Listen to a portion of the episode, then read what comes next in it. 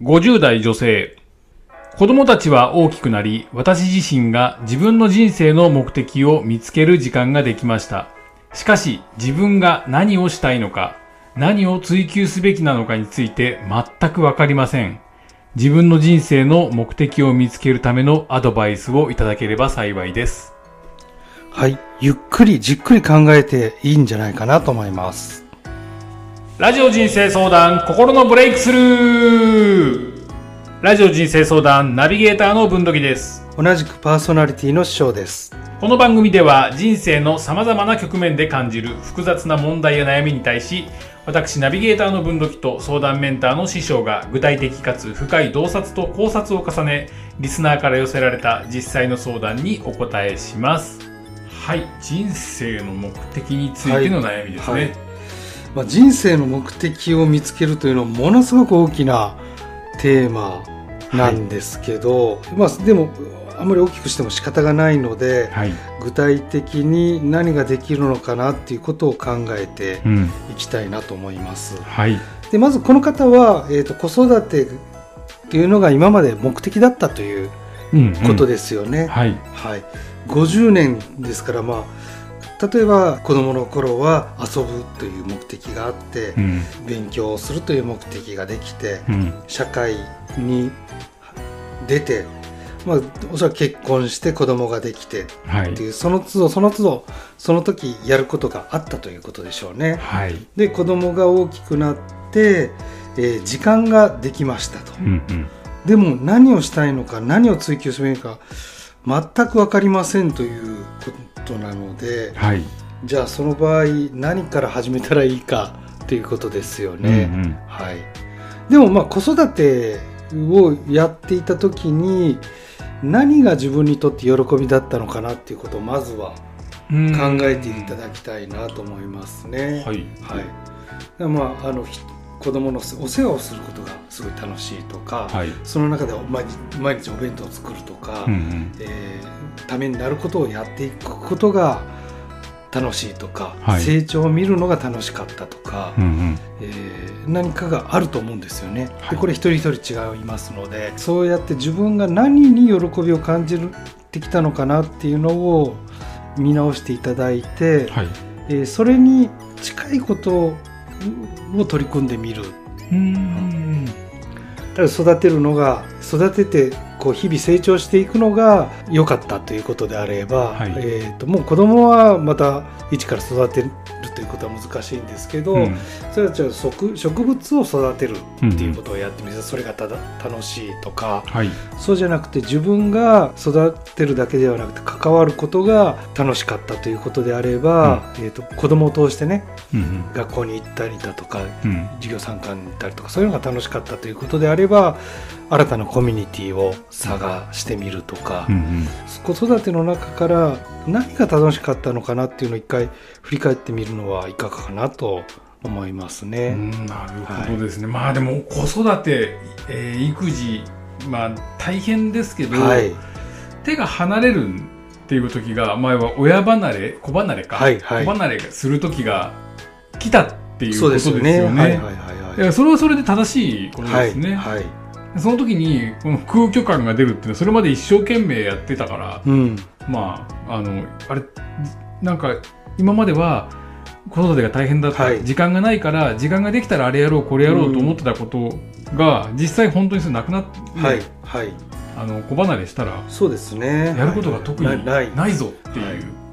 結構ね、えー、とこれ簡単な解決策として、はいえー私はこういう相談のコンサルティングもやりつつ、はい。企業でも働いているんですけど、はい。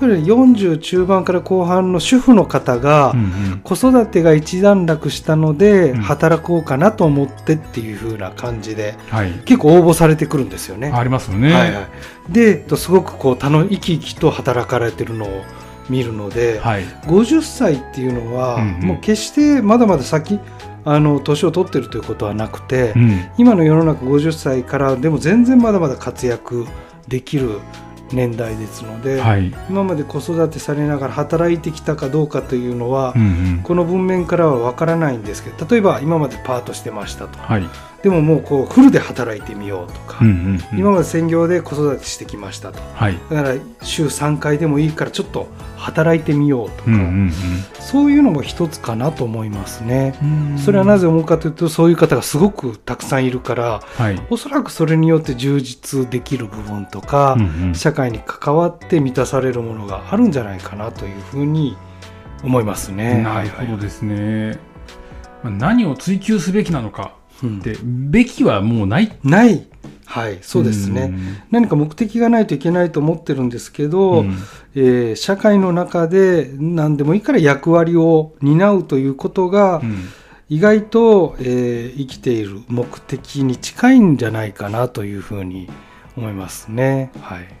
そう考えると、これまでいたところから、ちょっと新しいところに出る必要がどうしても出てきちゃうっていうことですかね。はい。はい。活動し、何かやろうと思った時には。そうですね。そこの勇気は必要かもしれないですけはいはいど。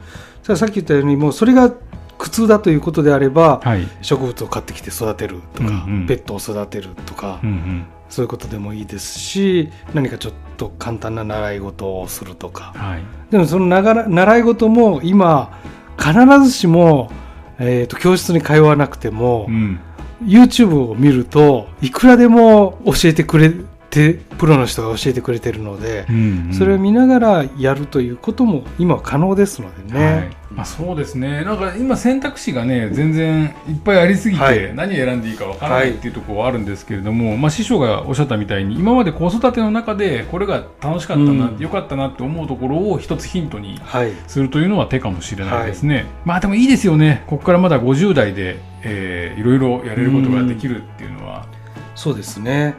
うん。特にね健康に気をつければあと40年ぐらい女性でしたら89歳はい。ぐらいが平均年齢でしたっけ？はい。まだ40年あるのでピアノを習い始めてもうん。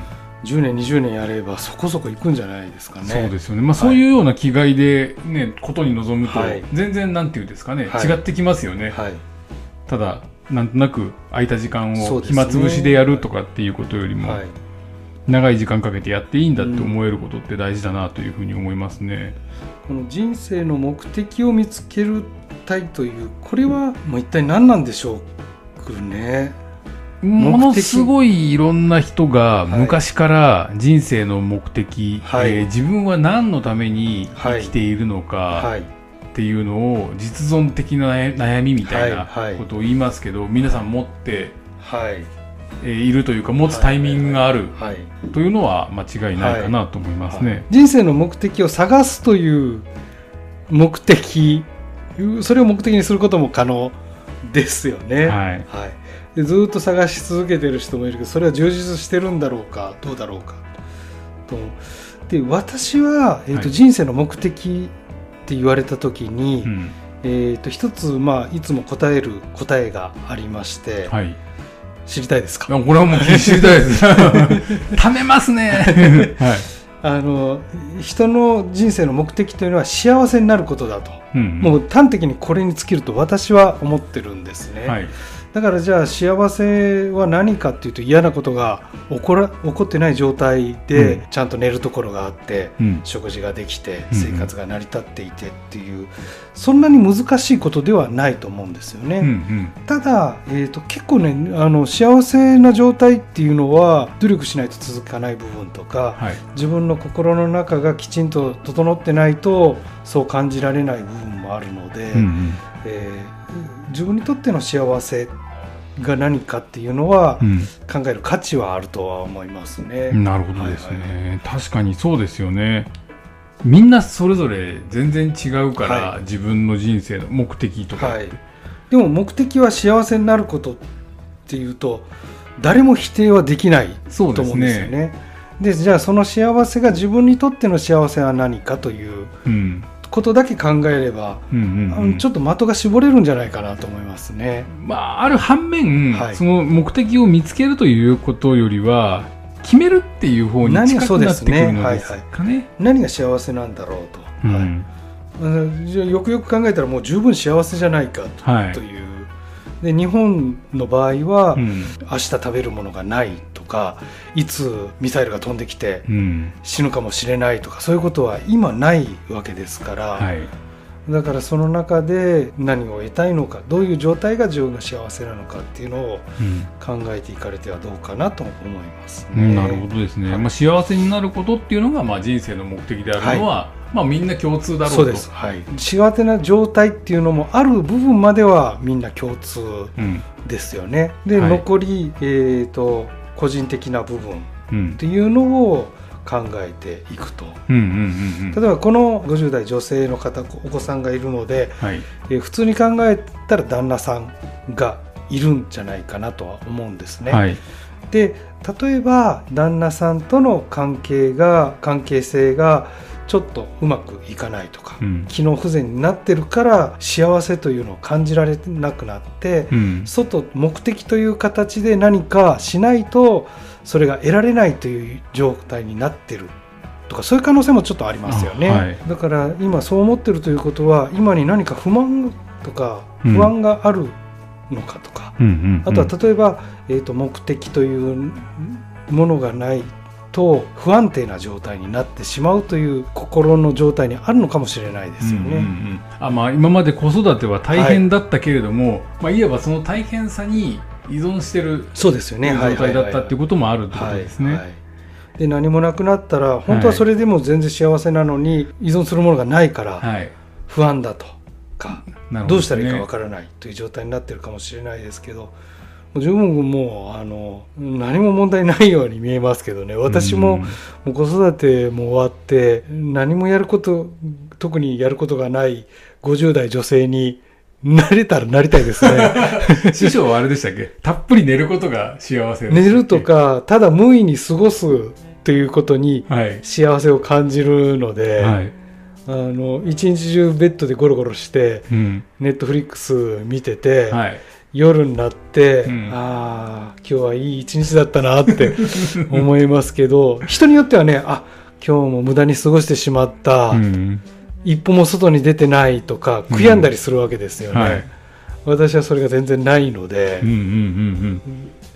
まあ、この部分は本当人それぞれでいいっていうところですよね。だからここその中でちょっと心の持ちようもあるので、はい。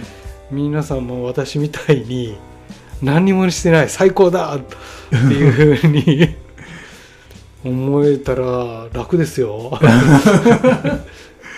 まあでもこのままあの例えばこれ子育てが終わって、一般論ですよ。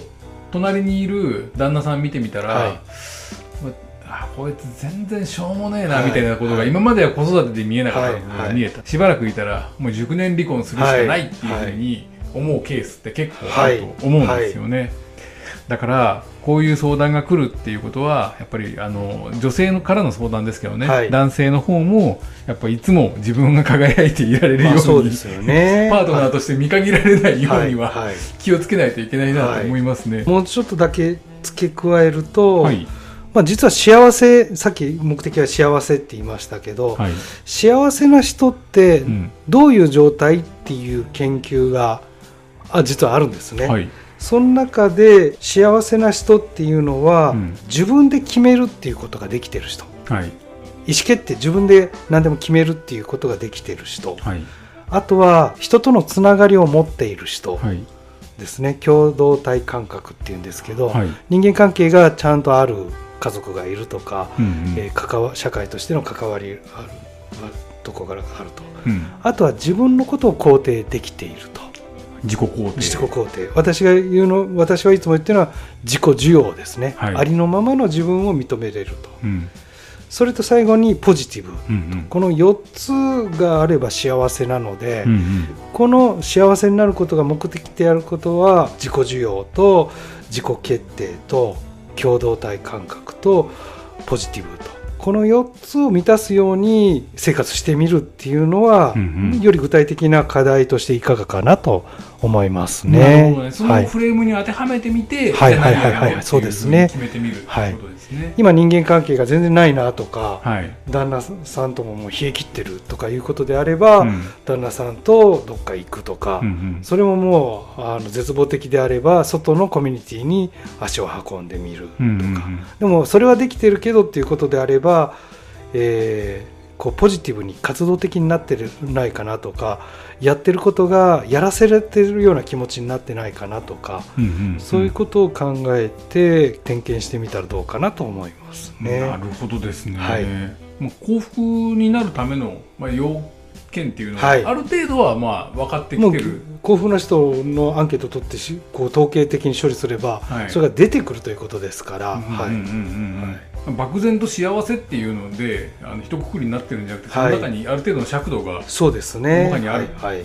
ていうことですね、、はい。やそれをちょっと分かってるとあのこの方もあれかもしれないですね。そうですね。決めやすくなる。はいかもしれないですその中で何が自自分は足りてないかなっていうふうに点検して足りてない部分をか、うん。行動していくと。はい。はいなるほどですね、あこれはいいいいですね、はい。そういう尺度があるとみんないいんじゃないですか。もうこれ50代女性だけじゃなくてそうですね。皆さんはい。幸せになりたいなどうしていいか分かんないなっていうのを分かって思ってる人いっぱいいると思うので、ね自己授与できているかどうか、はい。えー自己決定自分で決めるということができているかどうか、はい。やらされ感でやってないか。うんうん。点検するということと共同体共同感覚ですね、はい。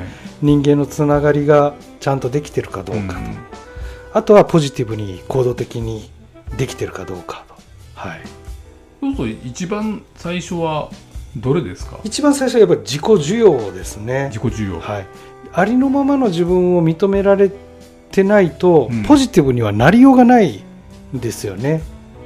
嘘のポジティブ。そうですよね。はいはいはい。無理っす無理。俺はできる、俺はできるとか、ついてる、ついてるって言っても、はい。自分、ありのままの自分を受け入れられてないと、はい全然良くならないですよくならないですね。ネガティブなことを言っても潜在意識というか心の中では、うん。そんな気はねえよって思ってるので、そうですね。逆のブレーキがかかっちゃいますからね。うんうん。であと主体的になる自己決定するというのも、えー、と自分を認められてないと常に、えー、と人の目が気になっちゃったりだとか、うん。どう思われるんだろうかっていうふうに矢印が向いてくるので、はい。やっぱ自己需要が必要ですね。うん。あと人と関係を結ぶっていうのもやっぱり人目を気にしないためには積極的にやっていくためには自己需要がまず必要。まあそうですよね、はい。はい。逆説的に人の目を気にしていない自分を受け入れると人の目を気にしないと。はいそういう人ってやっぱ魅力的に映りますよね。そうですね。はい。人間関係が作りやすいですよね、で、えーそういう恐れがないのでどんどんチャレンジできていくし、えー世の中に関わって結果も出していけるとうん。いうことですね。そっか。もう自分自身を受け入れてるから、無理になんかこうこうこういう自分が望んでない方向にはい行くこともなく、ない。何をやるべきかというのもえー自然に分かってくると思うんですよね。必然的に前向きになって、はい。はい。自己決定ができてってことですよね、まあ、そういうのやってたら人間関係もおのずとできてきて。良くなりますよね。なるほどな、、はい。やー勉強になりますね。じゃあ今回はこんなことにしてきますかね。はい。はい、どうもありがとうございました、は